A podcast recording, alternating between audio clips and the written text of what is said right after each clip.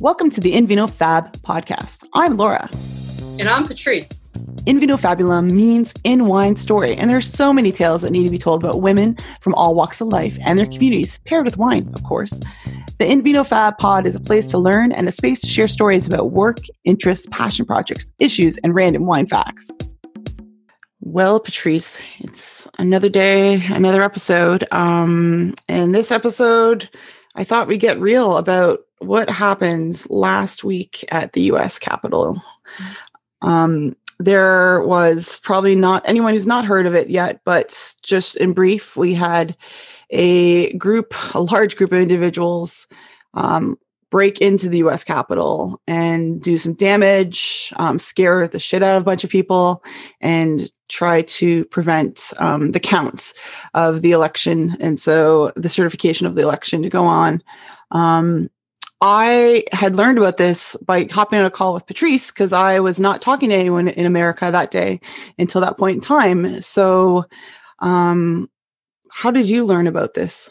Not surprisingly, I was in a lot of meetings that that day, and a colleague of mine texted me and said that his phone was blowing up with people texting him like, "Are you seeing the news? Put on the news." Um, so I, I of course then texted my daughters who like are in the same house as me um, to ask what was going on, and they told me. And as soon as I finished up my last meeting, I put on the TV, and I don't think we moved.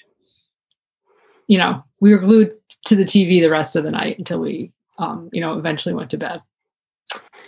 And yeah, feelings of shock and surprise, and yeah.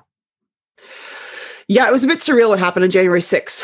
Um, we're just recording it the Monday after this Wednesday. Um, I was not really shocked by it um, because I didn't find it that surprising. Um, this has kind of been the undercurrent in the US for some time.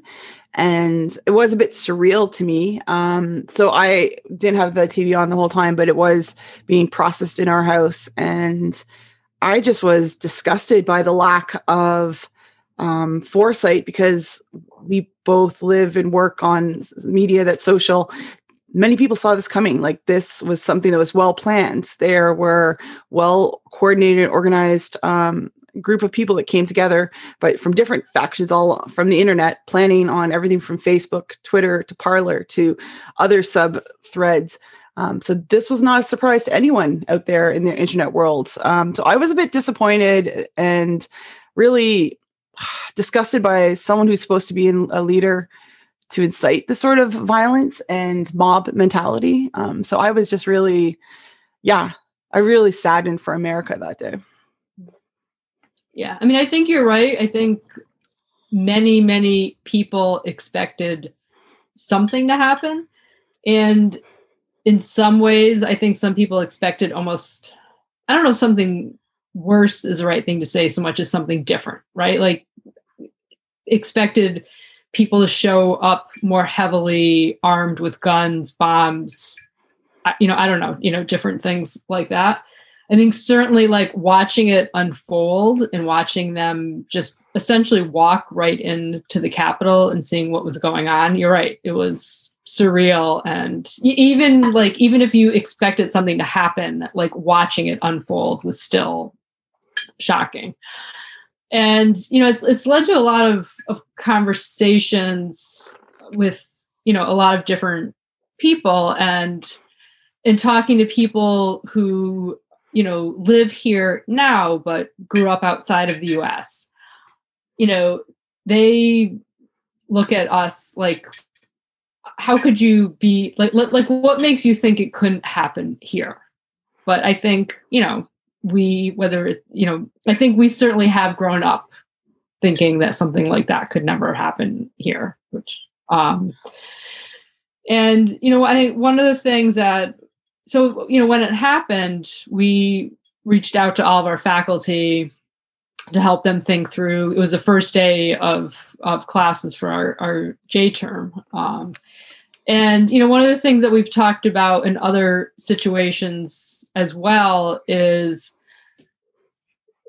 both the difficulty and importance of listening to all perspectives and that there can you know in, in trying to you know if you're facilitating discussion trying to keep it or ensuring that it remains constructive but that there can be people in a conversation that have a different viewpoint than you that support this and being able to handle conversations like that is i think a skill that i think we used to leave to just like certain people whose job that was. And it's becoming clear that i think more and more we all really need to be able to navigate you know navigate that.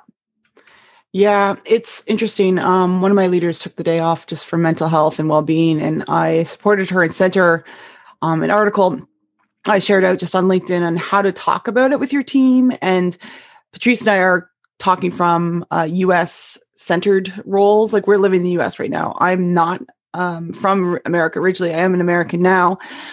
And it's something that I thought was really important to share with her because it was the articles, like some of the key things are what you said is creating the space, um, acknowledging what's going on with this traumatic event like this, and then affirming people.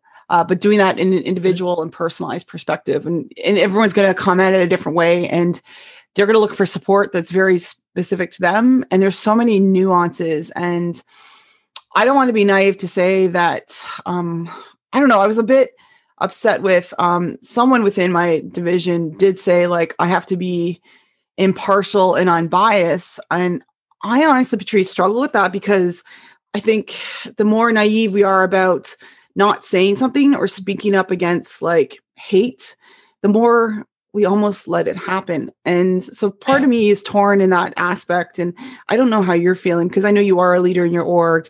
Um, how, how do you gauge that? Because you are going to have different people on your team taking different perspectives and thinking about it differently.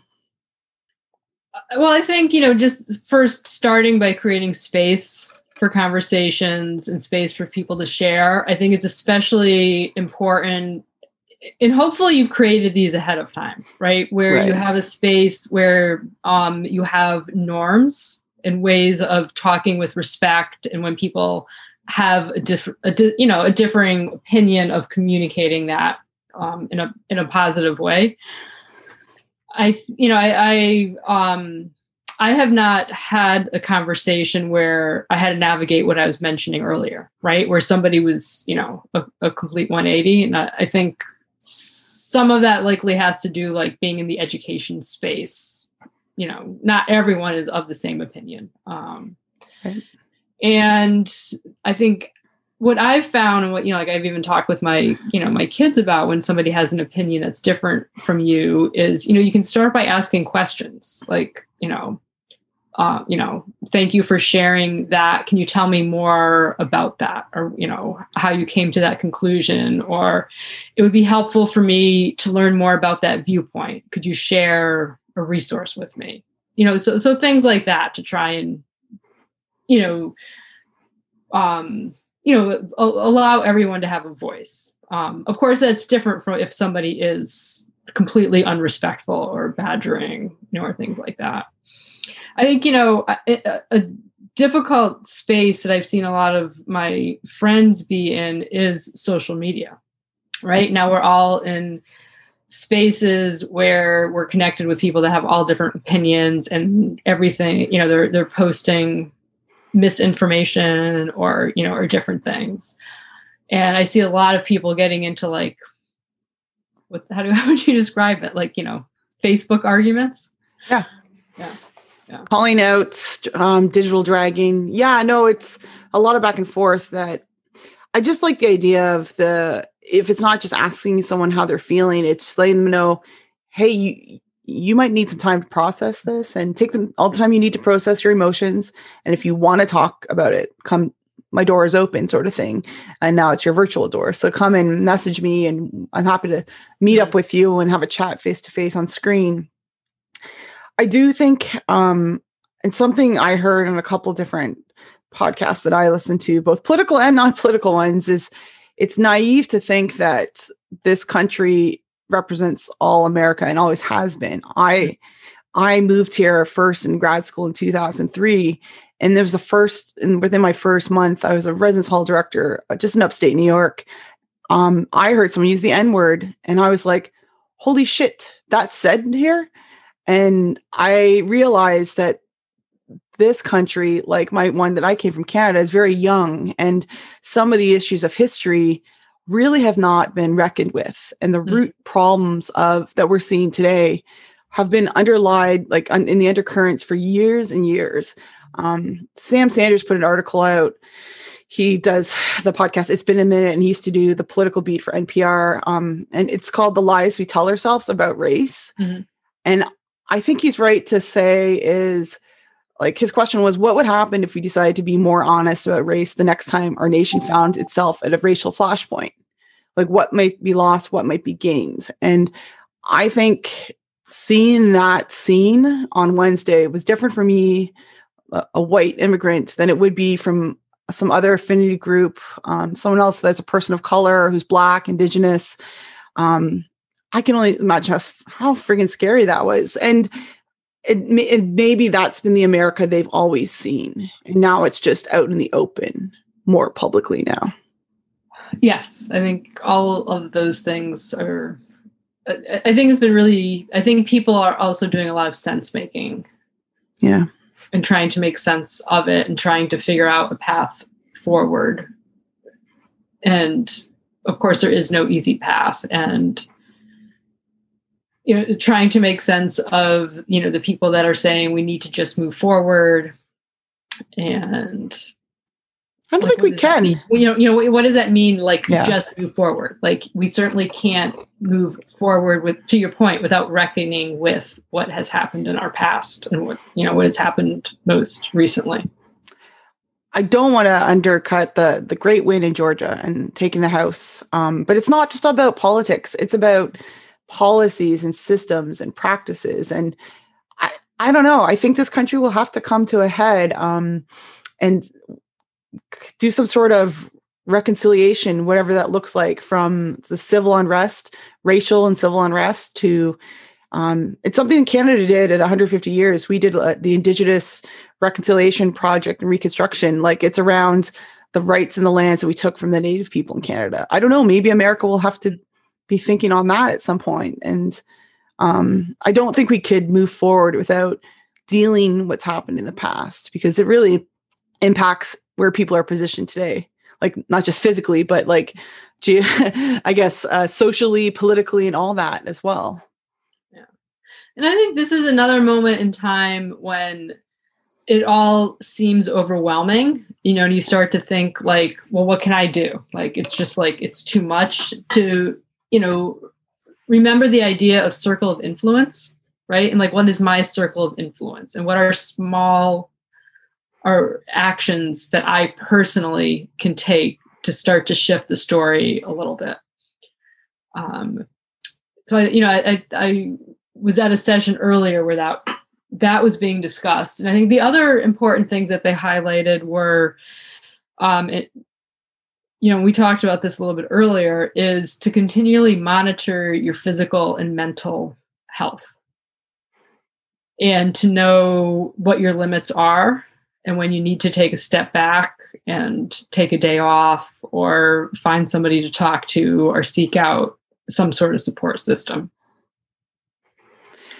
Um, yeah. And especially, you know, I think a question of um, like you hear a lot like you know people are growing tired right? Like it's like it's just this constant emotional roller coaster. And what do we need to do to you know because there's still so much work to do to make sure that um, people are supported and and you know doing this work and working on ourselves.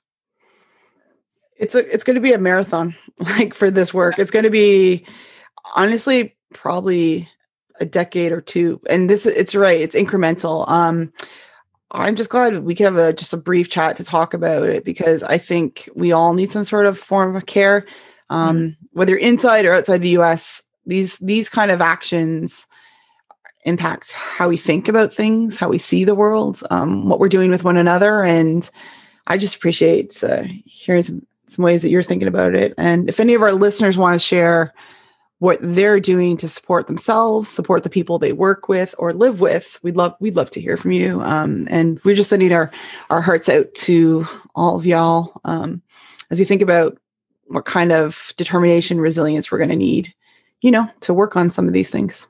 Yeah. Cool. Until next time. To catch the next episode, be sure to subscribe to In Vino Fab wherever you get your podcasts. Find us on Twitter and Instagram at In Vino Fab, and we'll always welcome comments and messages sent by tweet, private message, or email at invinofabulum at gmail.com. Cheers! Cheers!